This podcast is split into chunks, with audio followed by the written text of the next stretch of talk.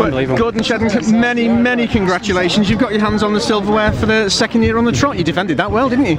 Yeah, didn't look very likely at half distance, did it? Uh, um, you know, halfway through the year, but we've come back strong. I didn't actually expect that we were going to win it this weekend. I thought, you know, we're a bit too far behind, but wow, we kept plugging away. Had some dramas over the weekends, but um, yeah, I mean, just to win is just incredible, absolutely incredible. Back to back, unbelievable. Quite an achievement. And you had the bit between your teeth all weekend, really, didn't you?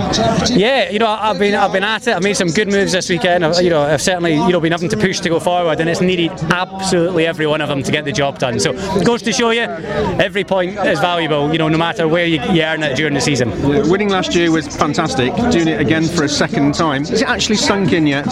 It's um, yeah, I don't know. Hopefully it will tonight. We'll take stock of it all. But yeah, roller coaster of emotions.